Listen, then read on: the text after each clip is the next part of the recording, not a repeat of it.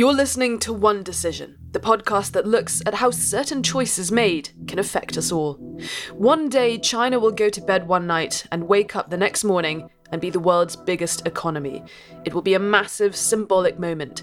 In some ways, China will have won. Those are the words of our previous speaker, Dr. Kerry Brown, former diplomat, now author and director of the Lau Institute at King's College London. We spoke to him last week in the first episode of our three part series looking in depth at China. We looked at its enigmatic leader, Xi Jinping, his background, and some of his domestic political challenges. One we mentioned that we are doing a deep dive on today is that of China's economy, now at a crossroads.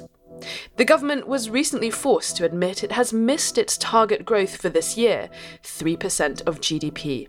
They hoped for more than 5%. The massive property sector that drove China's huge boom is on the brink of collapse. And there are reports now, previously unthinkable, that China could be on the verge of a possible recession. For a look at how China's economy is facing a multitude of challenges, we spoke to one of the best known experts on this very subject.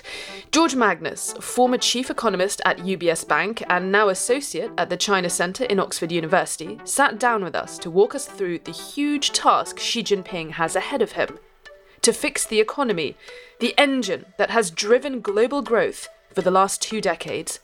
And as always, my co host Sir Richard Dearlove joins us for post match analysis with a few thoughts of his own. Let's get straight into it. This is kind of an unusual kind of shifting in priorities, I think, um, which basically, I suppose, speaks to uh, to the times that, that we live in and the way that, that China sees it as well. Uh, the second thing is that, from an economic point of view, the entire economic and financial policy elite is basically being replaced. Um, I mean, we, we pretty much know the pool of personnel from which the replacements will be drawn, um, but we don't really know who's going to be doing what formally until these are confirmed by the National People's Congress in March. Um, some of the chief regulators, the head of the central bank, the finance minister, a lot of these people uh, are better known for their loyalty uh, to Xi Jinping in years gone by than for their experience in central government or for their um, expertise in economic and financial affairs. So some people say it doesn't really make any difference because even the experts or the technocrats who are standing down or being dismissed, so to speak. Um, I mean, nobody really stands up to Xi Jinping anyway. Um, so, what difference does it make if you just have yes men uh, who are doing the same thing? On the other hand, it could also mean that bad decisions get implemented that much more quickly and without uh, discussion. Um, so, we'll see. Um, but obviously, this is a it is a remarkable change, um, and quite what the consequences will be, well, we all know because we feel it too, that we are living in very kind of fractious, feisty times in terms of geopolitics, uh, the world order being in flux, um, to coin a, a, cliche. I think Xi Jinping, along with uh, his buddy Vladimir Putin, I mean, I think they do see a moment here of opportunity where from their point of view, rightly or wrongly, Western liberal capitalism is in terminal decline. Um, and that this is their moment, and this is Xi Jinping's moment to basically uh, establish China's uh, interests and bona fides in the global governance system and in the way the world works. And this is basically the most important thing, I think, uh, as the Communist Party sees it, to realize the ambition which they have to be the dominant power by 2049, which is the centenary of the founding of the People's Republic. So, in, short, I mean, I don't think the economy uh, was a sort of omission. I mean, they still think it's very important. He talked a lot about common prosperity, which we may come on to talk about in this discussion. But I think it's just kind of a, a, sign of the, the shift in priorities. I, I would have made a much bigger deal about the economy, but you know, I'm not his speechwriter, so I wonder if he's doing that thing that a lot of embattled or dictators under pressure uh, do, which is to externalize the threat and maybe try and divert uh, attention towards threats from abroad, given that he does face a litany of, of issues domestically. There were clear indicators in the party congress in his speech and in the report that came out that that Xi is moving away from that Deng Xiaoping era of focused growth to one on stability. And as you've pointed out, Beijing's growing assertiveness overseas and Chinese power on the international scene. And now, Deng Xiaoping, for our listeners, he's been called the architect of modern China. He was responsible for paving the way for China to become the world's second largest economy in this move away from Maoist ideology at the time. And when we talk about China's huge success story at the start of the 21st century, its entry into the World Trade Organization, the entry of its vast labor force onto the global market, all that stuff about, quote, socialism with Chinese characteristics, quote, which was essentially socialism blended with free enterprise. And there was promotion of business and there was global engagement. How much of that do you think is now out of the door with Xi's new vision for China? Well, it's absolutely right, I think, to when we look back and um, we see the the so-called reform and opening up was the kind of the campaign or the slogan that actually was launched under Deng Xiaoping, and which has survived actually to this day. Although, uh, as I'll explain in just a second. I don't think much of it actually lives. It's, I mean, it survives as a slogan, but there's not really much substance to it anymore. Um, but under reform and opening up, I, I don't think the Chinese government or the Communist Party was ever much less ideological in its approach to thinking about things than it is today. But I do think that there was a very definite uh, difference in style and practice and in just the way in which the government wanted to do things. So there are a lot of things that we associate with China's eruption. Uh, I mean, you mentioned joining the World Trade Organization, which was uh, really important in 2001. Um, but similarly, we could talk about the creation of China's housing market, uh, which is you know biggest housing market in the world.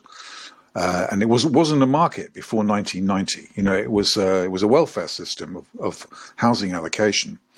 Um, uh, we could talk about changes in ownership, privatization of state enterprises, substitution of you know rule by diktat uh, with institutional mechanisms, laws, not necessarily what we would call the rule of law, but they had lots of law laws, so rule by law, uh, but it's kind of party law. So there were many, many things that actually explain, I think, China's eruption. And I think that what many people did not appreciate when Xi Jinping came to power in 2012 was just how different his political approach was going to be. He'd already given off lots of signals about it um, through his actions and through his rhetoric. Um, but uh, right up until 2014 15, I think there were still a lot of people who were stuck in on a, in a time warp, really, and didn't really appreciate exactly uh, how much was on the block really to change. And and we now know, I think, uh, probably it's now a pretty consensus view actually that the governance system in China has changed uh, pretty dramatically. The role of the party and the party state in China has become uh, recalibrated, not in a changing way. I mean, it's not, it's not different from what it was, but it's being emphasized even more strongly.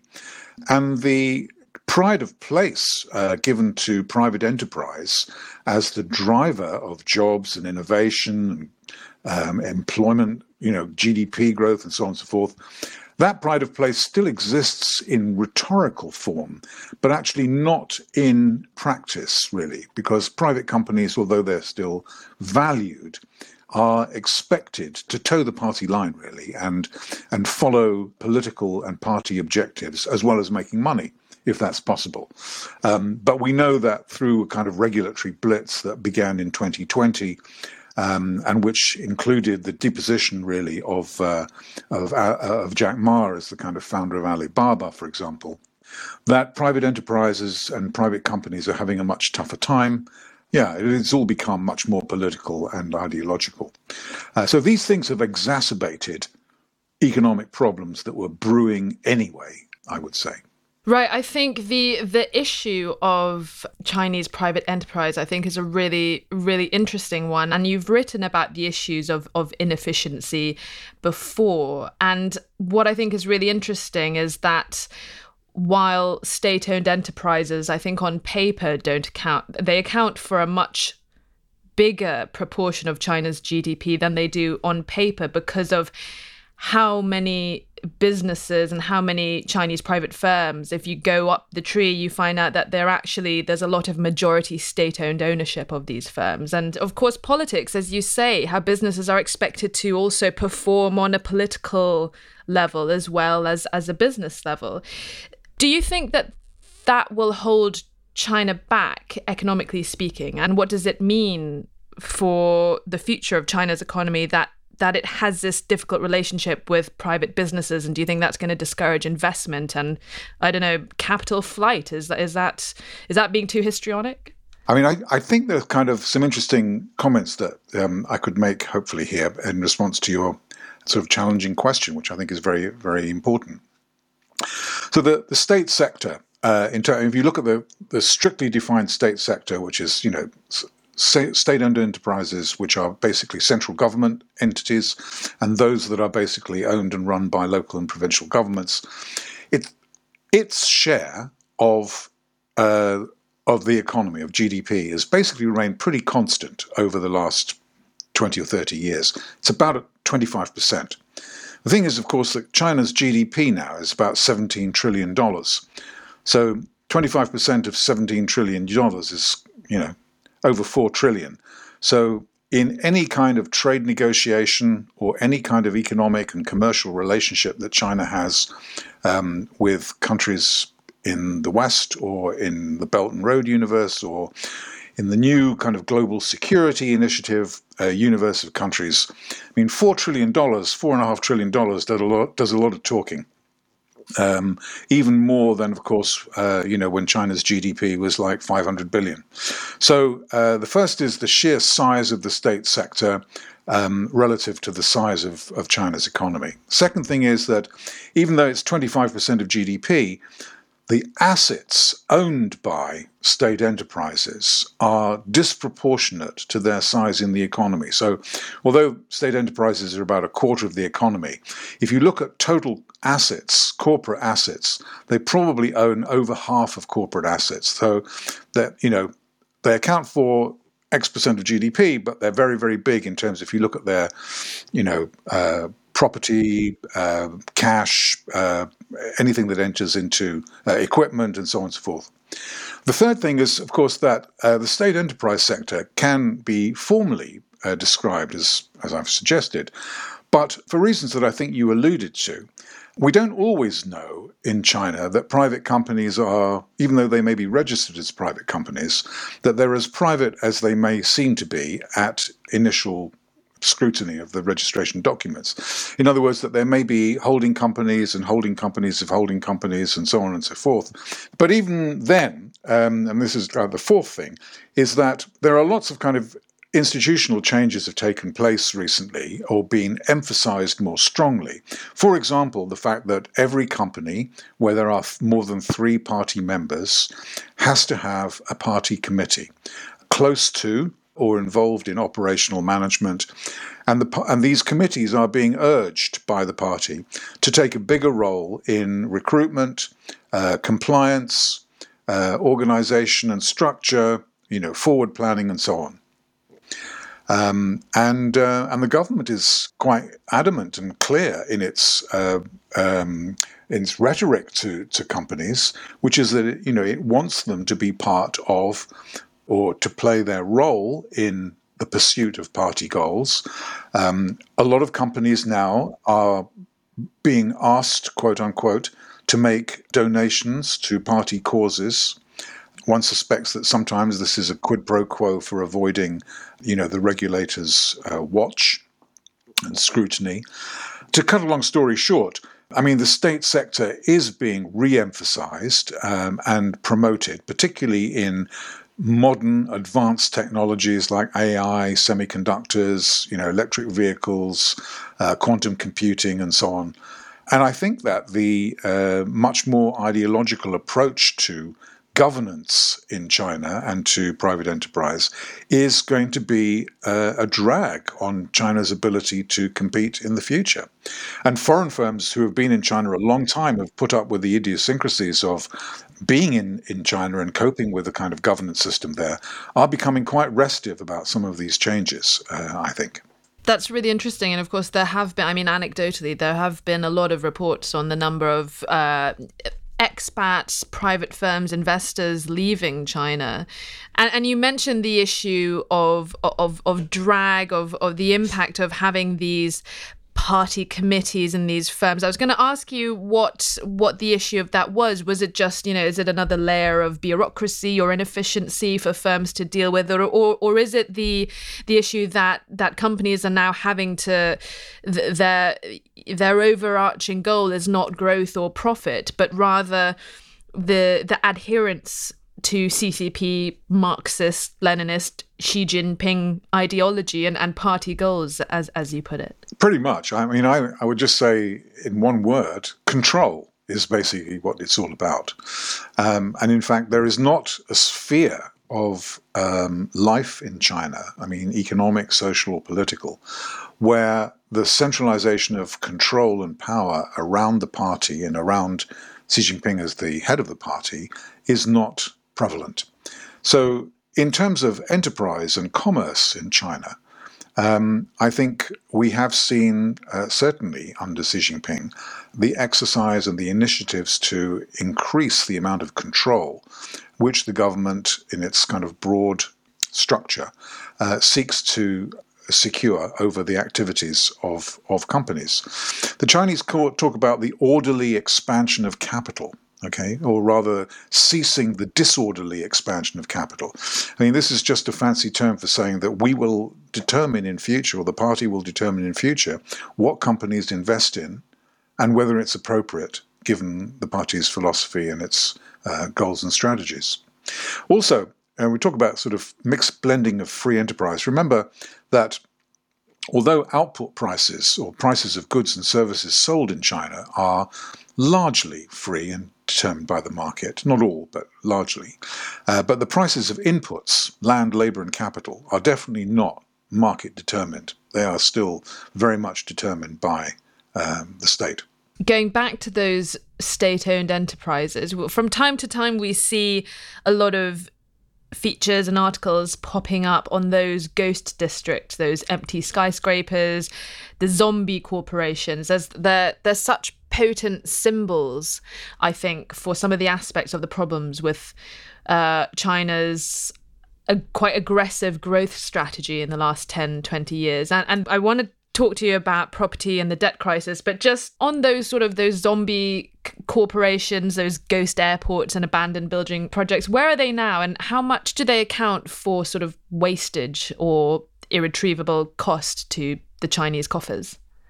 Um, I mean, I think it's becoming clearer to people more and more that over the last 20 years there has been quite a lot of overbuilding because the, the model was when GDP was faltering or in order to hit uh, unrealistic GDP growth targets, local governments and provincial governments would be incentivized just to build stuff and the idea that you can build stuff and they will come. I mean, this is an old kind of Japanese thing that people talked about in the 1980s. I mean, it doesn't really work that way. You've laid the groundwork beautifully for my next question to you, which is on that spare capacity, the overbuilding, the over the overzealous uh, building of infrastructure, and and that is the property crisis. And you wrote a book a few years ago called Red Flags, and you you warned about Xi's policies and how some of them were really ticking time bombs, not just for the Chinese economy, but that, but also presenting Xi with with an element of of political risk. And one of these so-called red flags that you talked about was China's cumbersome debt problem, um, particularly the the debt to GDP ratio. And and part of that is this unsustainable growth that has been powered by credit, which is now coming back to bite consumers. But another is property and, and mortgages. We spoke to Charlene Chu earlier this year on the Evergrande crisis and the huge danger that the property crisis represents for Beijing. The Economist reported this month that more than two thirds of urban households' wealth is tied up in property, and the property industry underpins, I think, a fifth of China's GDP.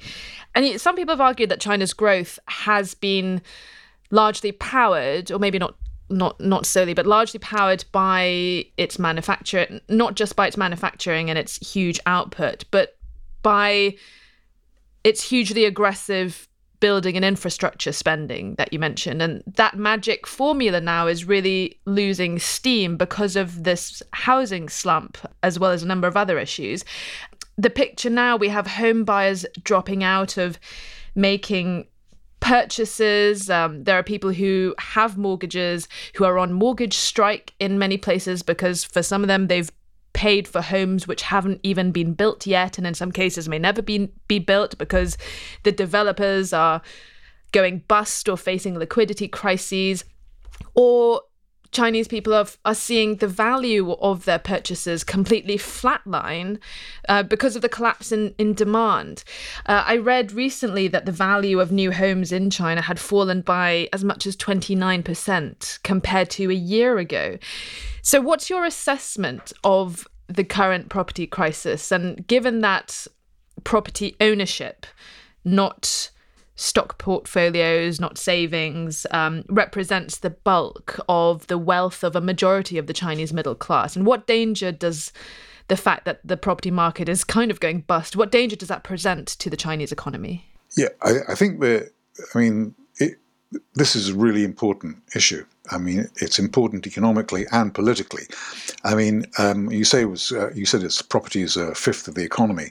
I mean, there's a now kind of famous paper written by famous economist Ken Rogoff and uh, an associate um, that estimated that China's property sector, if you think about uh, the construction, the materials that go into it, the white goods and products that um, are furnished with new apartments and the uh, services that the housing sector provides, like renting, real estate, um, brokerage, and so on and so forth, uh, that the entire sector basically probably accounts for, they said, for 29% of GDP. Maybe that's a bit high, but anyway, it's a big number, right? So no other sector can substitute for what the property sector on its own does for China.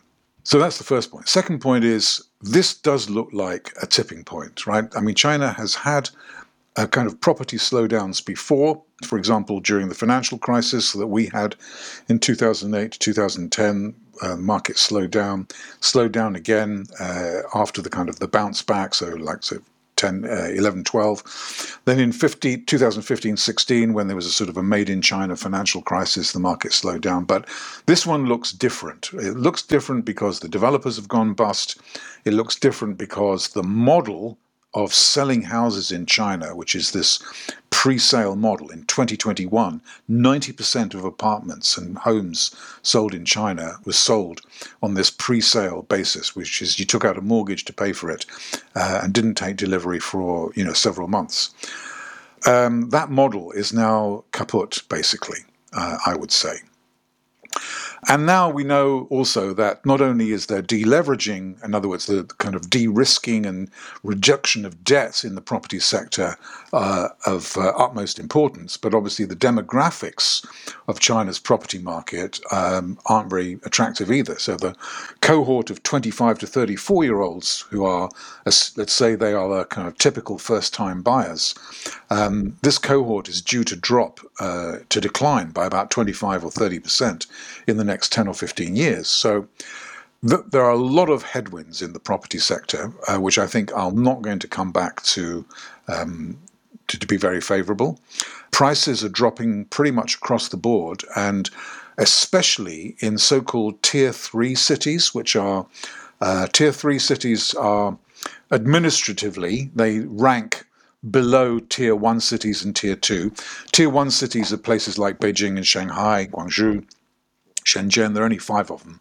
Tier two, there are probably about 20 cities. Tier three cities, there are hundreds. Um, and these tier three cities account for about uh, 70% of the housing stock, 60% of GDP, large numbers of construction jobs. Um, and these tier three cities are just going to get absolutely hammered through this uh, the real estate uh, unraveling and denouement, uh, and prices are dropping there much more quickly. So it's really important, um, as I said, you know, politically because this is now the middle class of China, aspirant middle class that we're talking about, um, and so the government cannot afford to alienate these people. You've already described uh, kind of protests that have taken place, are taking place. So politically, it's really important. Economically, it's important because there isn't there isn't anything that can take its place, and China doesn't really have an alternative development model articulated yet uh, that can do that job. And now we turn to my co host, Sir Richard Dearlove, for his analysis. So, Richard, we are recording this having seen the events in Indonesia as the G20 gather for their annual summit. And it was quite noteworthy because this this was the first time that President Biden, in his capacity as president, met with Xi Jinping. They had I think, quite an interesting uh, meeting and, and their press conferences that followed. They both remarked on the fact that the last time they met face to face was in 2017 uh, in Davos. And although they've kept in pretty regular contact with calls and, and video conferences that they both mention that there's really no substitute for face-to-face meetings at a time when US China tensions are at an all-time high and I wanted to get your sense your analysis on the nature of their meetings. They both acknowledged that there was competition between their two countries, but that there was a need for that to not escape, to not lead to conflict, that there were really important global challenges, and that the world is looking to both China and the US to show leadership and, and to deal with some of those crises. What did you make of of their meeting? Well, I was quite buoyed by the news that they were going to meet, and it looks as though the meeting, in terms of the record that we've seen to date, was reasonably successful. It doesn't solve any problems in the bilateral relationship, but at least it shows a willingness on both sides to talk to each other and to face up to the fact that there are some quite serious divides between them on important issues um, both globally and bilaterally. So I, I think it's just generally reasonably good news for the international community as a whole. And, and I think this is important, I mean, being realistic about the future development of international relations, the relationship between the US and China is going to be seminal in terms of what the international security situation in the future may look like. So, in a way, the two countries, if they aren't going to get into conflict, they absolutely need to be in dialogue.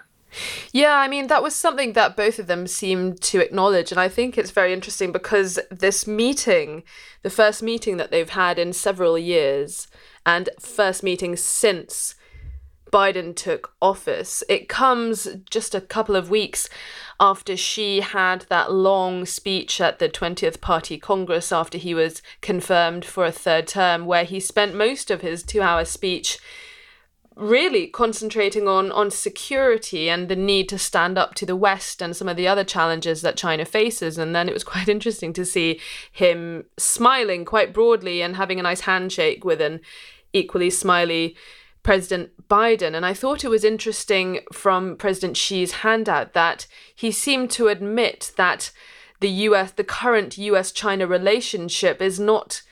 The, the, the situation he said is not in the fundamental interests of our two countries. And then Xi went on to say the world has come to a crossroads. The world expects that China and the United States will properly handle the relationship it was interesting because you know we often talk in a lot of these conversations that you and I have with these geopolitical experts. Some of them feel like the US will continue to be the dominant superpower. Others think that that China is rising and that presents a really serious threat for US liberal Western hegemony. But what Xi seemed to be saying here was that the world is actually expecting the both of us to work together and maybe what is going to happen is that maybe neither country will sort of supersede the other. I mean, at some point, China is likely to overtake the US as the world's biggest economy, but perhaps the US, in terms of political power, will continue to be dominant over China. And I think the the way the U- Ukraine Russia war has panned out has really shown that there is really isn't any replacement yet for the US as a dominant political force. Yeah, I think to an extent um, that's true. I, am sure that Xi's comments are an implicit criticism of Trump and the disruption and chaos in a way that Trump caused. But I think the other aspect of this, which is fascinating, is the the fact that Xi had to say the world expects the two of us. In a way, it, it, it, I think that's a slight reflection of Chinese insecurity. It's Xi claiming that China, you know, has equal status on international relations. It's not Xi taking this for granted and entering straight into a strategic dialogue with Biden. Was it necessary for him to say it? was it necessary for him to remind the world that you know the the the, the, the world expects the two of us to sit down? So I I take this a little bit as Xi trying to just climb up those last few stairs on the staircase to put him on a level with the United States, and um, in a way, the mere fact that he said it, I think, is a reflection that he realizes China has some distance to go before it acquires that status. And of course, you know, we talked about this so much in the past, but you have to remember, however bad the relationship is bilaterally and however many misunderstandings have been, and they're all part of issues that keep them apart, you know, the two economies are massively, still massively intertwined uh, and interdependent to an extent. I think that's totally right. Let's move on to the the interview that we did with George Magnus, um, brilliant, brilliant expert on, on Chinese economics. Um, there have been a few interesting updates recently, uh, just to pull into the mix some things we've seen lately China's central bank uh, and the top banking regulator have started issuing a series of measures which are aimed at bolstering housing demand and supply. And and basically these policies which have been signed off by Xi Jinping after that congress after that 20th party congress these policies go some way in unwinding some of the restrictions that Xi had put into place which had been sort of geared towards trying to curtail the growing, the ballooning debt of property developers who were getting into this huge liquidity crisis. And we've heard in our conversations with experts like Charlene Chu that since the Evergrande crisis, 30 property developers have actually defaulted on their loans. And this was uh, in the headlines a, a, lot in the last year, setting off warning signs and alarms everywhere that China's economy had turned a very dangerous corner. Now, these restrictions aimed at trying to force these property firms to clean up their books have done quite a lot of damage in, in curbing demand for property. And one of the things George Magnus uh, rightly pointed out was when you take not just the property sector in terms of construction and and home buying, but all the related sectors, you know, white goods, uh, furniture, interior design, decorating, uh, all these things.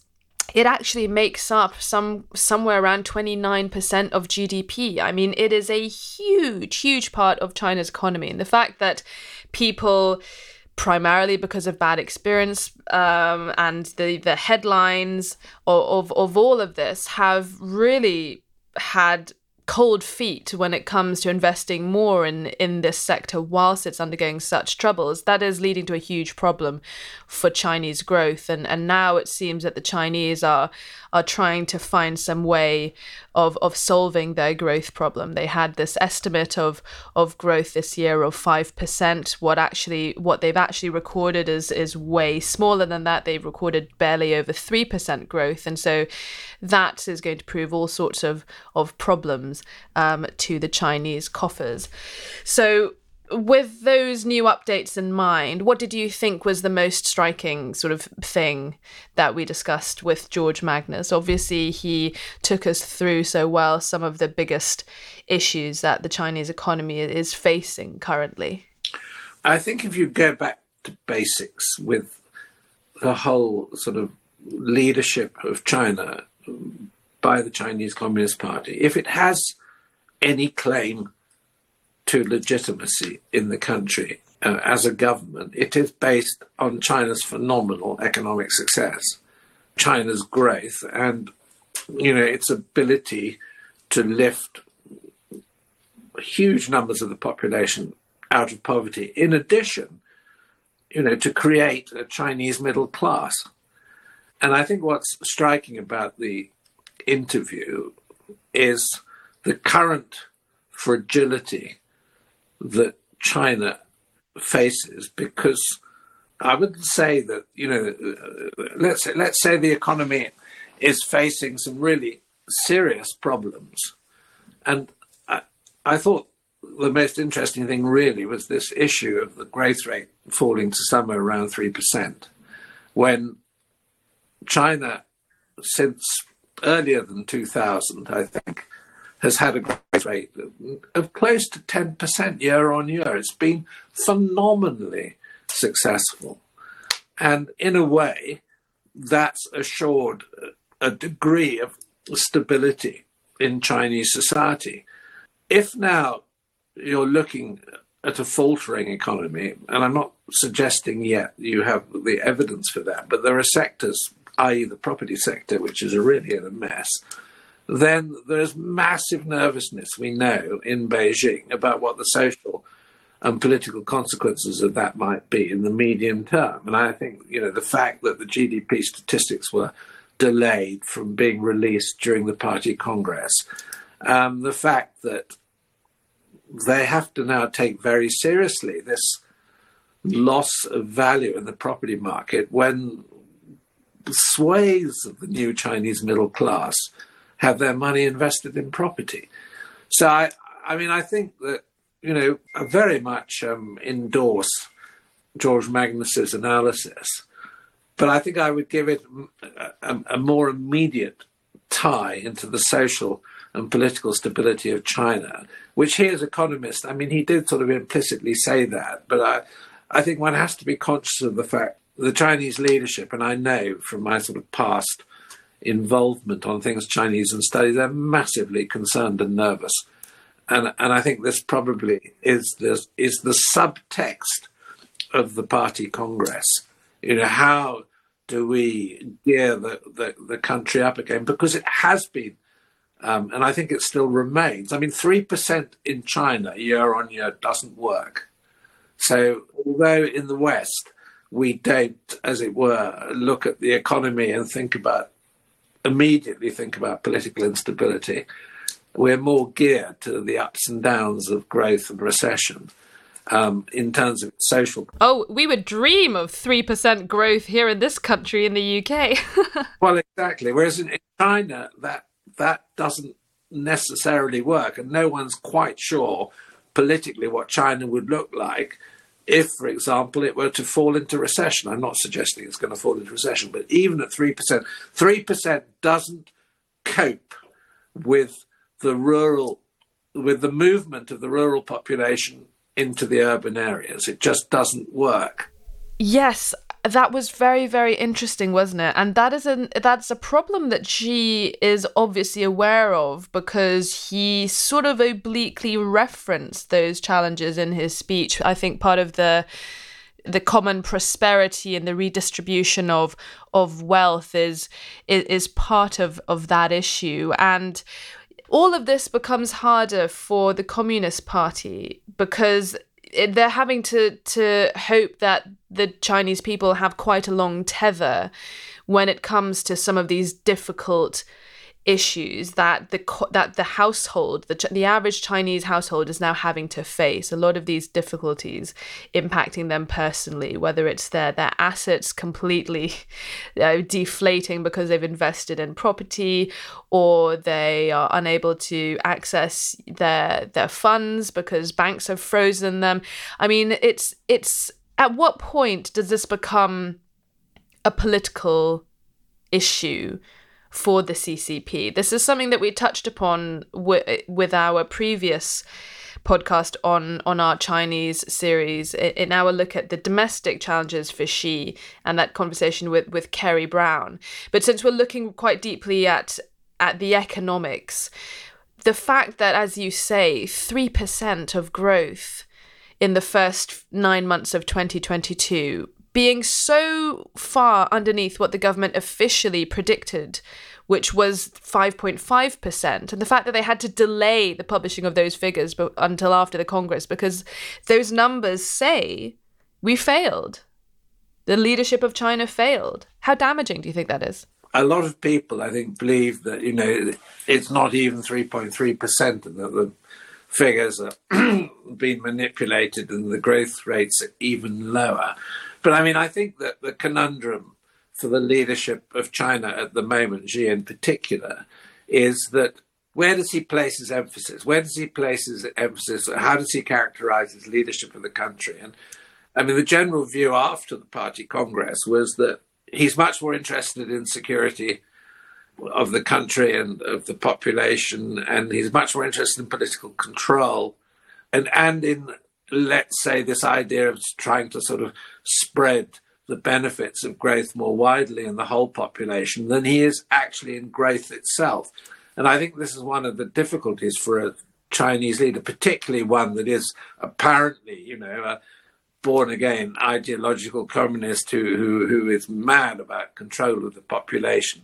How do you balance that, you know, against allowing the sort of entrepreneurial freedom and, and incentives that encourage growth. So take, you know, China's leading entrepreneur, Jack Ma, you know, he's been cut badly down to size. His wealth has significantly decreased. I'm sure he's still very, very rich, but not in the way that he was. He was like a rock star businessman who had a very prominent figure across China and internationally, and the CCP cut him down to size. Well, if you take that example and then extrapolate into many, many smaller examples, particularly the number of businesses that we know are controlled by the party, and that's a very significant proportion of the economy, you begin to understand the sort of tension between these two views of what China will be like. And it's a real conundrum because, you know, you want, Xi wants to keep control he, he's putting all the emphasis on security, but he also knows, I'm sure, you know, he knows in his skin that if the growth rate is 3% or lower, there are going to be huge security problems. There will be social tensions. I mean, one thing we do know about China, but we, we don't know it in great detail, is that pretty much every morning in the central controlling area where the government is located in Beijing, they sit down and review, you know, the things that went wrong in the last 24 hours. And these are mainly things like strikes, riots, anti-COVID riots, um, all of these local tensions, some of which are really quite serious at the local level, and we never really learn or know much about what's going on. But the, the leadership is completely, I was going to say neurotic about losing control. And of course, it happened. It happened a long time ago for Tiananmen. And um, this is when, you know, ultimately, what did they do? They called in the army to suppress um, dissent, uh, which was the, probably the most extreme measure they can take. So they're, they're sitting there worrying. You know, you can have a combination of events that could lead once again to that sort of meltdown.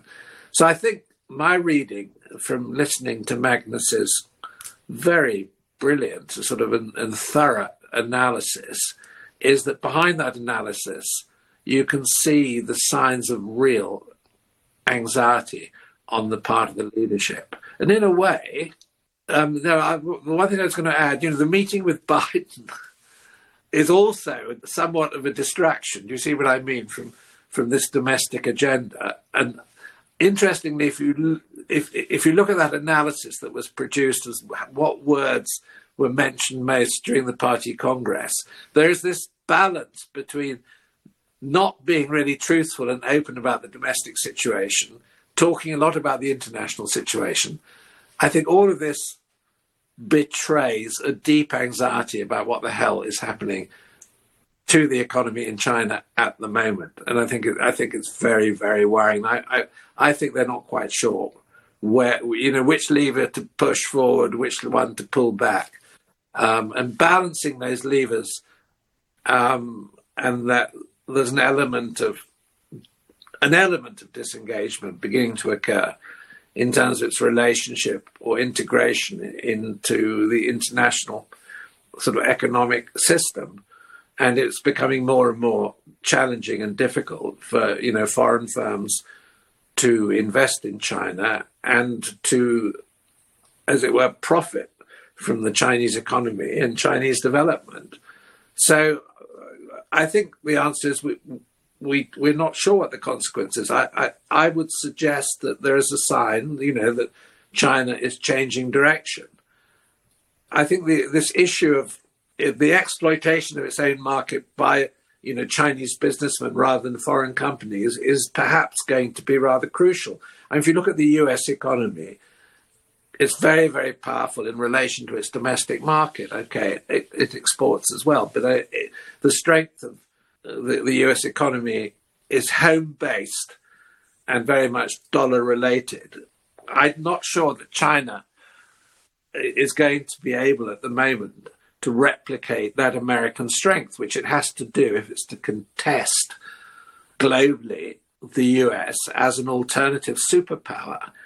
And I think this comes back to those statements that Xi made at the beginning of his meeting with Biden, which, which, which almost for me are a slight reflection of Chinese insecurity. Because he wouldn't have had to say it if we could take China's power for granted. He would have just been sitting there at the table as an equal. So I think one needs to reflect very carefully. China is at a fork in the road. And of course, we mentioned this before, it has a very brittle political system. And the, and the, the political system is not well geared to handling any significant political and economic change. And, and of course, China's economic performance has been absolutely central and crucial to its rise and to its political success. And uh, maybe we're in a phase where we're going to shift into a new type of territory. I mean, the only thing I would say is, you know, Xi had this pleasant exchange with Biden, but we, we had no indication there of how China would react if it didn't get its own way. What, what, what do you mean if it didn't get its own way? Well, on issues that it thinks are its it, it, ultimately its own affairs, like the Uyghurs, where it's been criticised, like Hong Kong, where it's been criticised, where you know. Um, oh, I see. Yes. And you know, China absolutely hates you know being told by the international community how to behave.